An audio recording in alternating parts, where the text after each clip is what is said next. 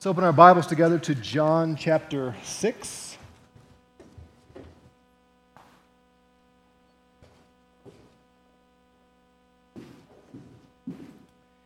Today we will wrap up this uh, significant passage in John, this chapter, chapter 6, which got a lot of, uh, a lot of meat in this, a lot of bread.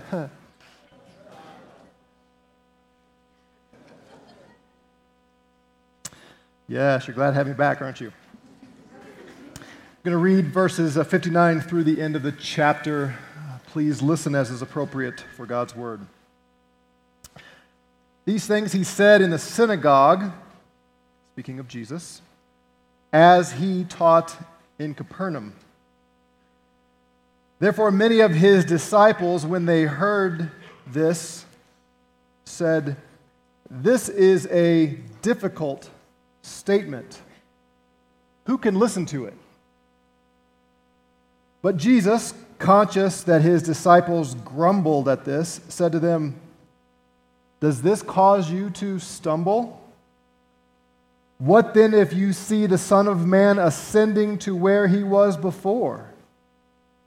It is the Spirit who gives life, the flesh profits nothing. The words that I have spoken to you are spirit and are life. But there are some of you who do not believe. For Jesus knew from the beginning who they were who did not believe and who it was that would betray him. And he was saying, For this reason I have said to you that no one can come to me unless it has been granted him from the Father. As a result of this, many of his disciples withdrew and were not walking with him anymore. So Jesus said to the twelve, You do not want to go away also, do you? Simon Peter answered, Lord, to whom shall we go? You have the words of eternal life. We have believed and have come to know that you are the Holy One of God. Jesus answered them, Did I myself not choose you, the twelve? And yet one of you is a devil. Now he meant Judas, the son of Simon Iscariot, for he, one of the twelve, was going to betray him. So read the words of the living God.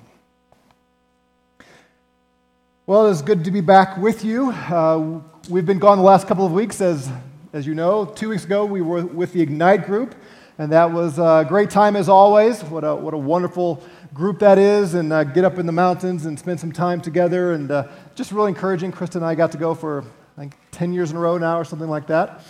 Uh, and then last week we were in St. Louis uh, for my niece's wedding, and that was a delightful time to see her get married. But it's always good to come home. You know, this, this is our home. We've been here for 20 years plus, and, uh, and not only is Colorado Springs our home, but this church is our family, and we miss you guys when we're gone, and we love you, and it's, it's uh, great to be back here. And I, I was reflecting on this uh, passage and thinking about this morning and realizing, you know, to be in the same church for 20 years, uh, first of all, it's pretty rare today, but secondly, uh, it's, it's tough at times. Um, you guys know all my stories, you know all my jokes, you know everything I'm going to say. Uh, and so the only way to keep my ministry going is to bring new people in, send some of you away and bring new people in uh, at least bring new people in. And thinking about uh, how many of you, as I look around the auditorium, how many of you have been here for the 20 years that I've been here, it's a pretty high number, actually, as well as, as new folks. And I think, thinking back to my ministry, you know, for 20 plus years, week after week after week, my job has been to teach, to stand up in front of a group of people and proclaim truth. And I have noticed that there are a variety of responses to my teaching. There are some of you and others over the years who have been very encouraging. Thank you so much. You've changed my life. This is great. Uh, others who kind of go, What in the world are you talking about? Uh, and that's probably my fault as I teach our students. If the students don't learn, then the teacher didn't teach, and we have to bear the responsibility of that. There are some, though, who don't come to our church, don't belong to our church anymore because they didn't like what I was saying. And they've moved on somewhere else. And I thought, you know, that we're all kind of like that at times. We gravitate toward those teachers who we like, and especially if they say what we want to hear. But when somebody starts teaching what we don't want to hear, then maybe we say, I'm going to go find another teacher. We, have probably all done that at some level in our, in our lives. Uh, Krista and I watched last night a, a documentary on a, a, magician who was called the, the Amazing Randi. You might know who the Amazing Randi was. Three, two, one of you. Okay. Uh, well, I didn't know who he was either. Uh, apparently, he was amazing at one point, and uh, he, he was a, an illusionist, kind of in the Houdini uh, uh, genre. But after he got too old to get out of the, the water filled pot, in which he, he couldn't get out because he broke a couple vertebrae and almost died, almost drowned. And after that episode, he decided, you know what, I'm done with this. Uh, I, I, I can't do this anymore. He began to expose other artists, so to speak, other con men, not magicians, but there was one guy in particular whose name was uh, Uri Geller. Anybody know who Uri Geller is? A few more of you know who that is. Anybody ever send money to Uri Geller? He was a, he, he, he was a psychic. And he was convincing people that he could bend spoons with just his mental power and he could move objects with just his mental power. And people were giving money to this guy. And, and, and uh, uh, James McDonnell, part of McDonnell Douglas, uh, which was a kind of a contractor like uh, Lockheed, uh, Martin, Lockheed Martin, is it Lockheed Martin? Um, this guy in St. Louis paid half a million dollars, I think, to do this investigation, this scientific investigation around this psychic and seeing can we capture some of this power and use it. And the amazing uh, Randi looked at that and said, "It's not psychic; it's just a trick." And he exposed this guy. And, and it turned out there was a whole group of people that now turned on the amazing Randi because they wanted so desperately to believe that this psychic power was real. And when it was exposed to be something as a fraud, they turned on him instead of the one who was conning them out of their money. And he exposed a, uh, a preacher, too. Uh, what was his name? Popoff? Was that his name? Remember that guy? Uh, faith healer, knocking people over. And, and he discovered, Randi discovered that he had a little, little receiver in his ear. And his wife was saying, Oh, it's so and so, and here's her address, and here's her problem. And uh, that's how he was duping these people. And, and Randi uh, exposed this, and people turned on him because he exposed this fraud who was taking their money. It's like we can be so committed to what we want that when some leader, some teacher speaks out against what we want, we say, we don't want to listen to you anymore. We're going to walk off and, uh, and, and find somebody that will say what we want to hear. And of course, the Apostle Paul says this will go on throughout the entire church age. Well, we're going to find here that Jesus has a group of people following him that don't like what he's saying, and so they, they leave. It actually gives me lots of, lots of comfort when people leave. At least in that sense, I'm like Jesus sometimes. So he's, he's talking uh, in the synagogue at this point. We, we've seen this transition. He's out and uh, speaking to the tens of thousands, at least 20,000 people, uh, and, and they keep following him. He keeps teaching, and now he ends up in the synagogue, but some of those same people in Capernaum and his disciples respond to these last words he's saying, and they say, This is a difficult statement. Who can listen to this? When it says this is a difficult statement, they're not saying this is hard to understand. The word means it's harsh. It's a harsh statement. What you're saying, Jesus, we don't like it. It, it, it hits us in a place where we say, I, I don't know if I, if I want to receive that or not. So I jotted down some of the things that Jesus has been saying just to refresh our memory from the earlier passage. Here's some of the hard or difficult things that Jesus has been teaching. He told them, You don't seek me because you believe I'm the Son of Man. You seek me because I gave you food. Remember that? He feeds the thousands with a few loaves and fishes, not even enough to, to satisfy uh, one or two people, much less 20,000, and yet he multiplies that food and feeds them all, and now they're following him. And Jesus stops them and says, You're not following me because you really believe I've been sent by God as the Son of Man. You're following me because I gave you what you wanted. You think anybody ever does that today? Does anybody ever come to Jesus because he might, you know, just make me so happy? He might make me physically well. He might solve all of my problems. Sometimes preachers, in order to draw big crowds, present this Jesus that meets everyone's felt needs. But then they come to find out later that's not really who Jesus is. Jesus says, You're just following me because what I'm giving you, not because you truly believe. The signs that I'm doing, you don't actually believe what they signify that I'm the Son of Man. He said to them, The work of God is that you believe in his Son. He's talking to people who want to work and earn something before God. They want to be good enough. They want to feel like they are obedient and God is pleased with them because of their obedience. And Jesus says, You don't understand the work of God. That's not going to get it. You can't do enough good works to get it before God. This is the work of God. This is what He is requiring of you. Believe in Jesus, follow Christ. He says that about Himself. This is the work. Believe in me. He said, You will no longer hunger or thirst if you come to me, if you believe in me.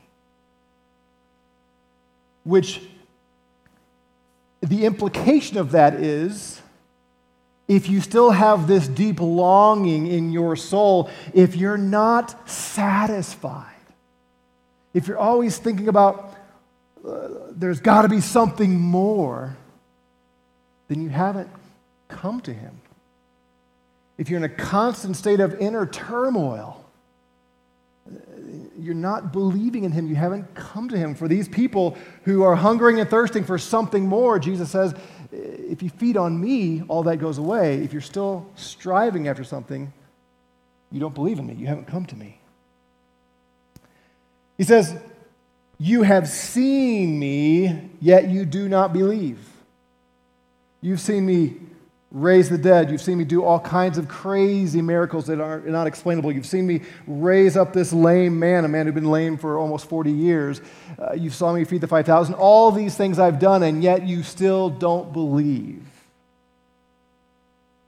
They didn't like to hear that. He said, On the last day, I will raise all whom the Father gives to me, but you can't come to me unless he gives you to me. That was a hard one. He's going to say it again in our passage today. All these Jews following him, and Jesus says, Look, everyone the Father gives to me, he, all those he puts in my hand, I will raise every one of them up on the last day. And you all think you can just come. Well, you can't unless the Father draws you. So, the implication of what he said earlier you haven't come to me Implication is the Father hasn't drawn you. He says, I have come down from heaven. No one has seen the Father except me. He says to these Jewish folks, you, you think you've got it all figured out. You, you've got Moses, you've got your own teachers. None of those guys have been to heaven. I actually came down to you from heaven. No one else can truly tell you what God is like except me because I'm from there. I came from heaven. He said, Only those who come to me and believe in me will have the everlasting life or eternal life. You all think you have it because of your works, because of your tradition, all this. No, no, you have to come to me and only to me to have eternal life. He quoted from Isaiah, which Eric covered last week. The prophets wrote this All will be taught of God. The prophets, Isaiah particularly talked about this day when every one of God's people would be taught by God. Jesus quotes that, all will be taught of God, and he says to these people, If you have been taught by the Father, you will come to me. All of you who are rejecting me, that indicates you have not been taught by God. They think they have, they proclaim that they have. Jesus says, No, if you've been taught by the Father, you'd come to me. It says, I am the bread of life. The bread which I give will provide eternal life for believers. That bread that I'm giving is my flesh. And then the last one if you want everlasting life, you have to eat my flesh and drink my blood. And they all went, Ooh, right? And they said, This is hard. I don't like these things that you're saying. Who can obey this? Who can respond to this? Who, who can accept this? We don't like it. We don't want it. Do you ever come across anything that Jesus says or teaches or requires of you that you say, I don't particularly like that? Surely you read the Bible and you come across those places and you think, ah, this is, uh, not sure. I'm not sure I want to go along with this. Not sure how I feel about this. Probably we all have a little bit of temptation every now and then to think, uh, is this really what he said? Can I really stay here? Certainly, these disciples had that experience, and Jesus knew it. He was conscious that his disciples grumbled at this. I, I hate that verse. You know why? Because Jesus always knows when you grumble. and when I grumble, it, it, even if you don't say it out loud, if it's just in your head, He knows you're grumbling. So don't grumble. He knows when you grumble. And this is Jesus' response Does this cause you to stumble? Does this cause you to trip and fall, what I'm telling you? That it's all about me? That you have to follow me and believe in me and accept me and eat me? Does that cause you to fall over on your way to whatever path you're on?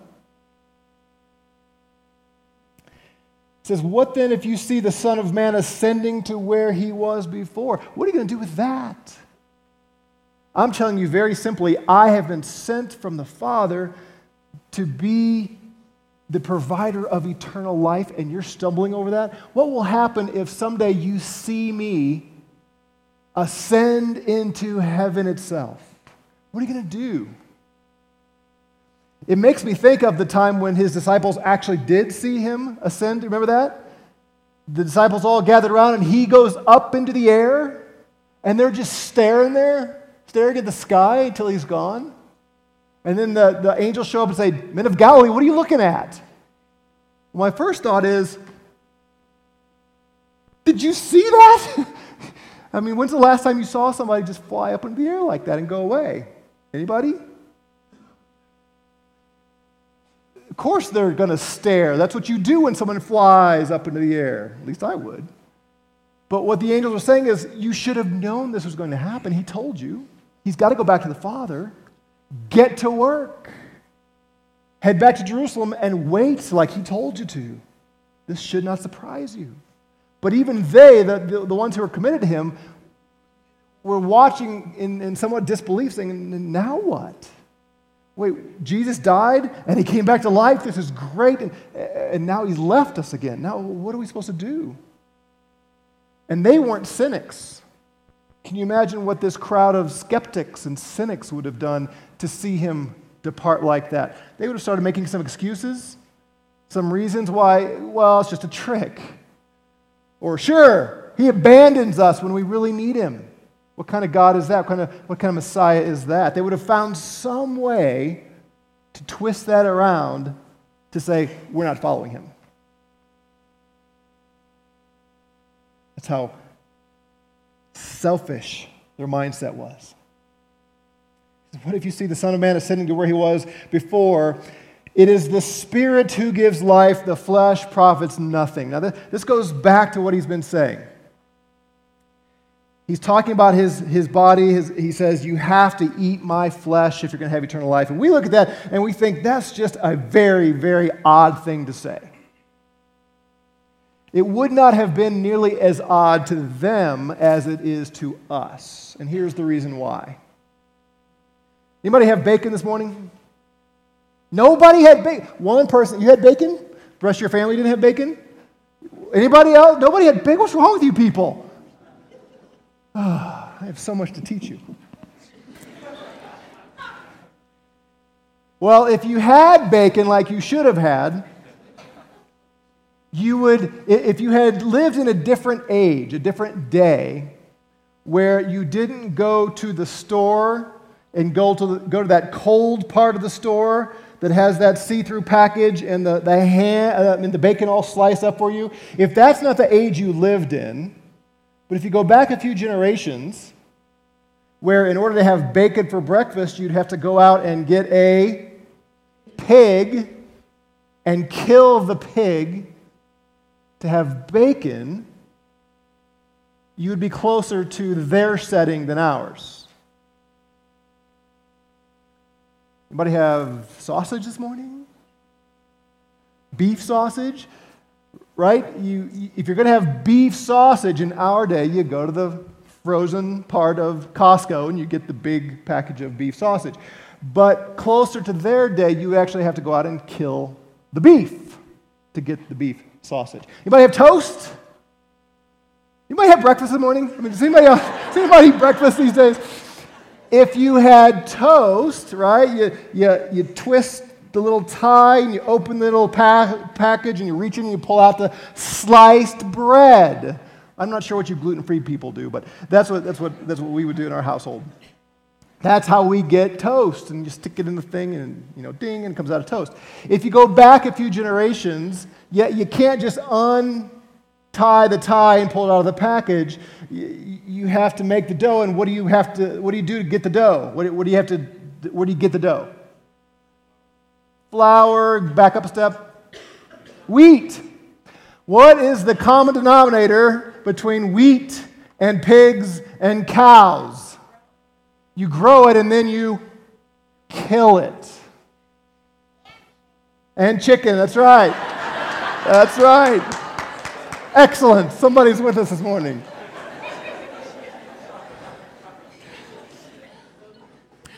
I wasn't going to say this, but it just provoked it. My, uh, my niece, not the one that got married last weekend, but her sister, one time when she was a little bitty girl, about his age, a little younger, uh, we were, uh, I wasn't actually there, but um, they were talking about how, maybe I was there, come think of it, um, how they were talking about different animals, uh, you know, that die and that we eat the different animals. And she was about ready to bite into a hamburger.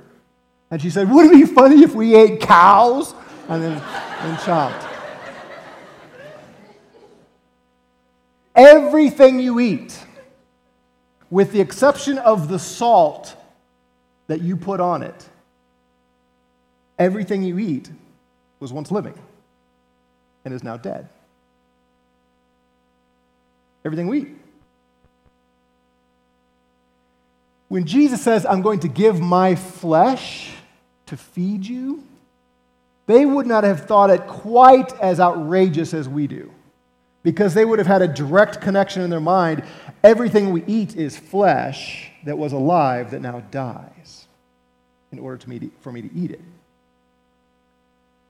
What Jesus was saying is, I'm going to die for you. My death is going to bring life. But they still didn't understand it. Because it seems like every time Jesus taught, people confused the reality, the spiritual reality that he's teaching, they confused that with the metaphor that he was using. Jesus here says, the flesh profits nothing. You are completely misunderstanding me. I'm not talking about actually eating my body. Like, you know, here, you get the pinky, you get the ring finger, he could only feed so many, right? He, pro- he couldn't feed everybody in the synagogue with his body. He's saying, no, no, no, no. You guys aren't listening. The flesh, eating my flesh, eating my actual flesh would profit you zero, in addition to it being great sin and really bad for everybody. That's, that's not the point. He says, it is the Spirit who gives life. He's been saying this over and over again. Remember back to Nicodemus? This Jew comes out to see Jesus at night, and Jesus has a little dialogue with him, and he says to Nicodemus, If you are going to get into the kingdom of heaven, you have to be born again. And what does Nicodemus do? He says, Well, how is that possible? How can I get back in my mom's womb? I'm way bigger than her now. I don't think she'd be okay with that. Jesus No, I'm not talking about that. You're staying here at the earthly metaphorical level. I'm talking about something of the Spirit. And that's what he says. Unless the Spirit gives you life, you have no life eternally. He comes to the woman at the well, remember? Woman at the well, and he says, This woman at the well, he says, I can give you water that if you drink it, you'll never be thirsty again. And she says, Yes, Lord. Yes, please give me that water so I don't have to keep coming here day after day in the heat to, to, to, draw out water. Yes, I want that. And she says, I'm not talking about the stuff you put in your mouth. I'm talking about the Spirit of God who can make it so that you don't hunger and thirst ever again for anything. You'll have eternal life. And here he is saying, Look, you have to eat my body and drink my blood and you guys keep thinking I'm talking about flesh. No. It's the Spirit who gives life. He says, I've been telling you about me. The words I speak are spirit and are life. Everything is about me, Jesus says. If you want everlasting life, if you want to live forever, you have to believe in me. You have to come to me. I'm the one sent from the Father. I'm the one from heaven. The flesh profits nothing, it's what the Spirit does. This is the promise back from Ezekiel 36. God says, In that new covenant, on, in that day, I will take out that old, hard heart of yours and replace it with one that wants to please me. If you are a Christian here today, do you realize God has done that for you? There was a time when you had a heart, not, not, not the flesh, the pl- flesh profits nothing, not the actual organ in the middle of your chest, we're slightly off middle.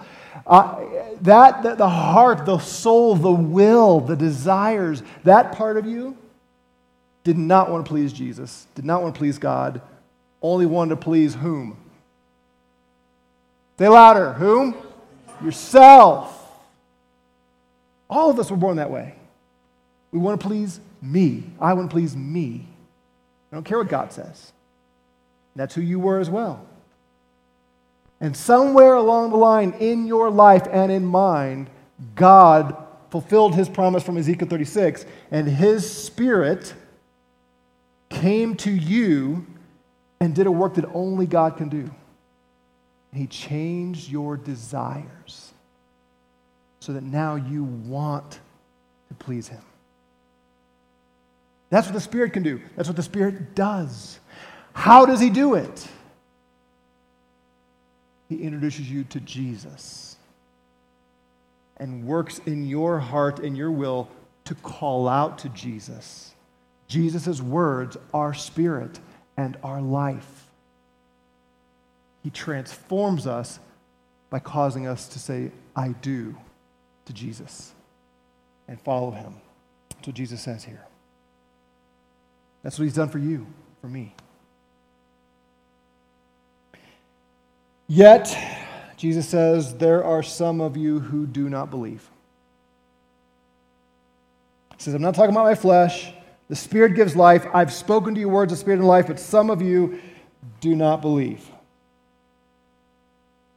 And John tells us because Jesus knew from the beginning who they were who did not believe, who would betray him, and Jesus, knowing that most of them in the group did not believe, he says, For this reason, I said to you, no one can come to me unless it has been granted from the Father.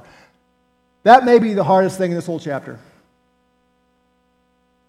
Not hard to understand, it's plain English. But this is the phrase that causes people to walk away.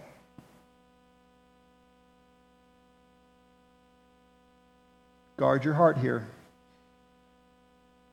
Guard your heart. This is, it's in red letters, right? These are the words of Jesus. I'm not making this up. Think about that statement. No one,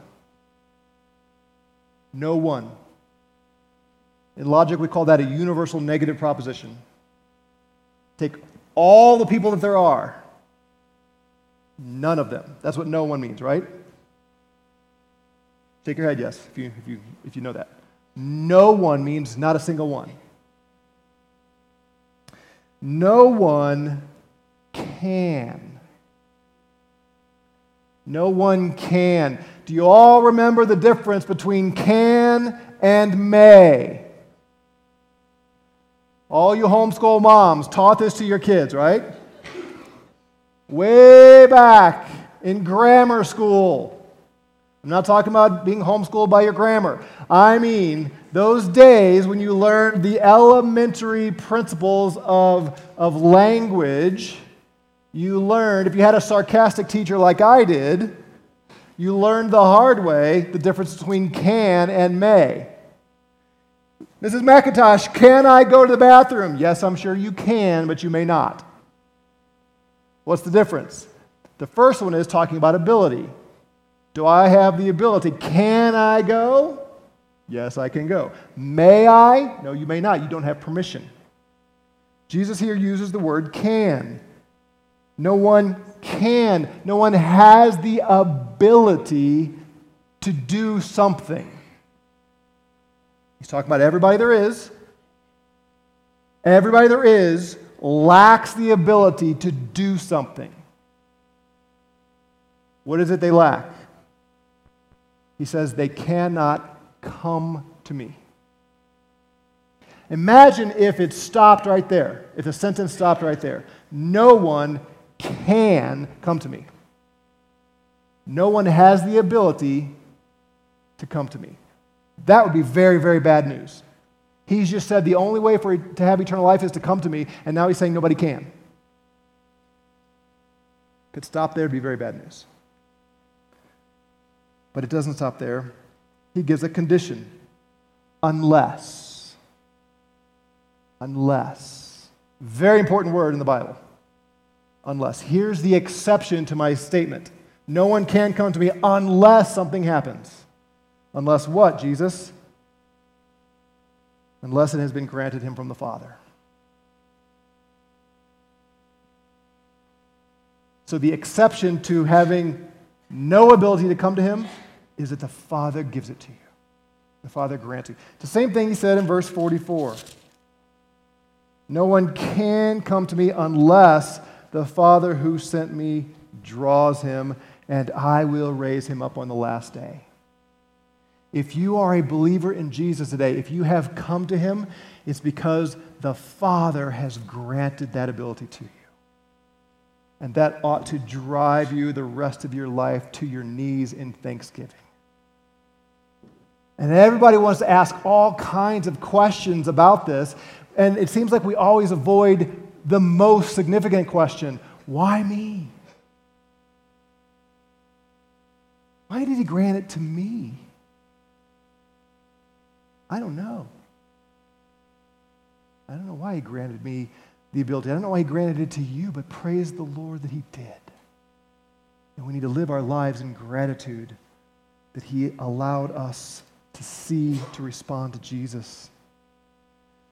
So Jesus knew who they were who didn't believe, and he says, For this reason I've been telling you, no one can come to me unless it has been granted from the Father. And what is the response? Do they all say, Oh, Father, please grant us the ability to come to Jesus?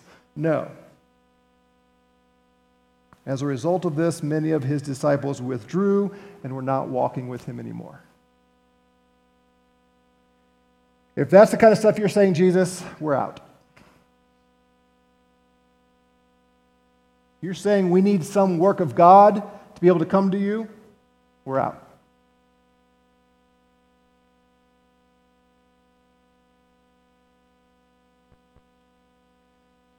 Jesus turns to the 12 the 12 apostles.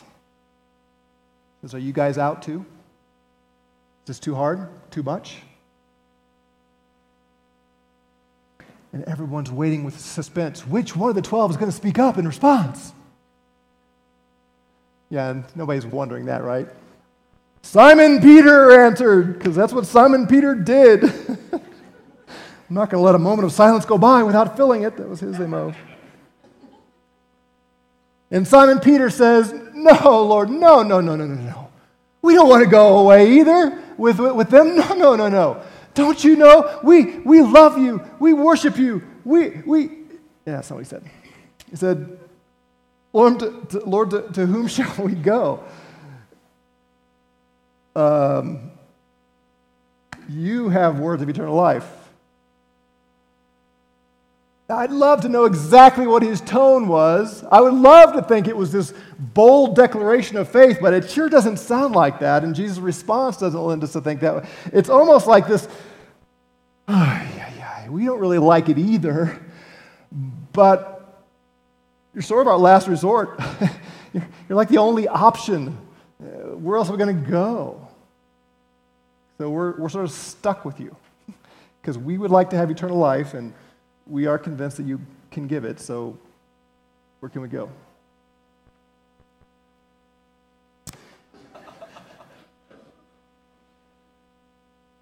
what, regardless of his tone, he's right. We don't like everything Jesus says sometimes, but he's the only one that can provide eternal life where else would we go? What religion are you going to seek? Oh, there are lots of religions that will make you feel good. There are lots of religions that'll, that'll tell you what you want to hear. There is no other way to have life everlasting. So, even in those times when we think, Lord, this is hard, I don't particularly care for this, we need to stick with Peter and the 11 and say, But I'm with you, Jesus, because you have the words of eternal life. No one else does. And Peter does say, We have believed and come to know that you are the Holy One of God. If that is truly our belief, no matter how hard it gets, we're not wavering. If He's the Holy One of God, if He's it,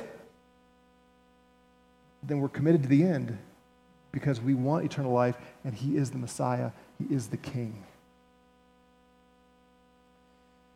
Jesus answers them and says, Did I myself not choose you? Don't get too high on your horse here, Peter. We've come to know that you're the Holy One of God. Uh, remember how you got here, Peter. I chose you. I chose you before you chose me. And yet one of you is a devil. Even of the 12 that Jesus chose, one of them would not stick it out to the end. And John tells us he met Judas, of course, the son of Simon Iscariot. He, one of the 12, was going to betray him. Jesus was not the kind of preacher that went around making people feel good. He said a lot of hard things. I mean, so much so, as we've already discussed today, this Palm Sunday, thousands are throwing down their cloaks, palm branches. Hosanna, Hosanna, blessed is he who comes in the name of the Lord. This is our king. This is our king lining the streets for miles as their king comes riding into Jerusalem. Great day. And then through the rest of the week, he keeps telling them, I'm not going to deliver you from Caesar. I'm not going to make you rich and famous and powerful. You all need a savior. You're not righteous. Drives people out of the temple again, overturns the tables, runs everybody out of there. And a huge number of those people turn on him, and just a few days later are saying, Put that man to death. He was not a winsome preacher. He drove people away by the thousands. Because there are a lot of people in this world that don't want to hear the truth. And we need to be careful as preachers. I don't mean just standing up here. I mean proclaiming the gospel to people. We need to always be careful that we tell them the true Jesus and not something they want to hear, We don't want to seduce people and trick people into the kingdom. We, want to, we don't want to bring them in because we're going to make them feel good. We're going to preach the truth and pray the Father would grant them the ability to come. Always, forever and ever, amen, we preach Christ and only Christ and the real Christ. The Christ who says, You have to consume me, you have to draw into me, you have to completely be satisfied by me, or else you can't be in the kingdom. That's the Christ we preach. That's the Christ we proclaim. That's the Christ we believe in. And if so, we have eternal life, and others will as well. So, as we seek to fill the city, as we seek to bring more people in, as we seek to build each other up, make sure we are proclaiming the one true Jesus. In him is eternal life. Let's pray. Lord, I pray that in this room right now we have no one who is saying, I'm out. These are hard words. We don't, we don't like to hear some of them. Even if our mind says, yes, it's in black and white, it's plain as can be, that's what is true, part of our hearts says, oh, I, don't, I, don't, I don't like this. Lord Jesus, keep us by your Spirit committed to the one who gives eternal life. And Father, if there's anyone here this morning who has not come to Jesus, would you grant them right now right now the ability, the desire to come to Him, to call upon His name, to receive forgiveness of sin, and the hope of eternal life.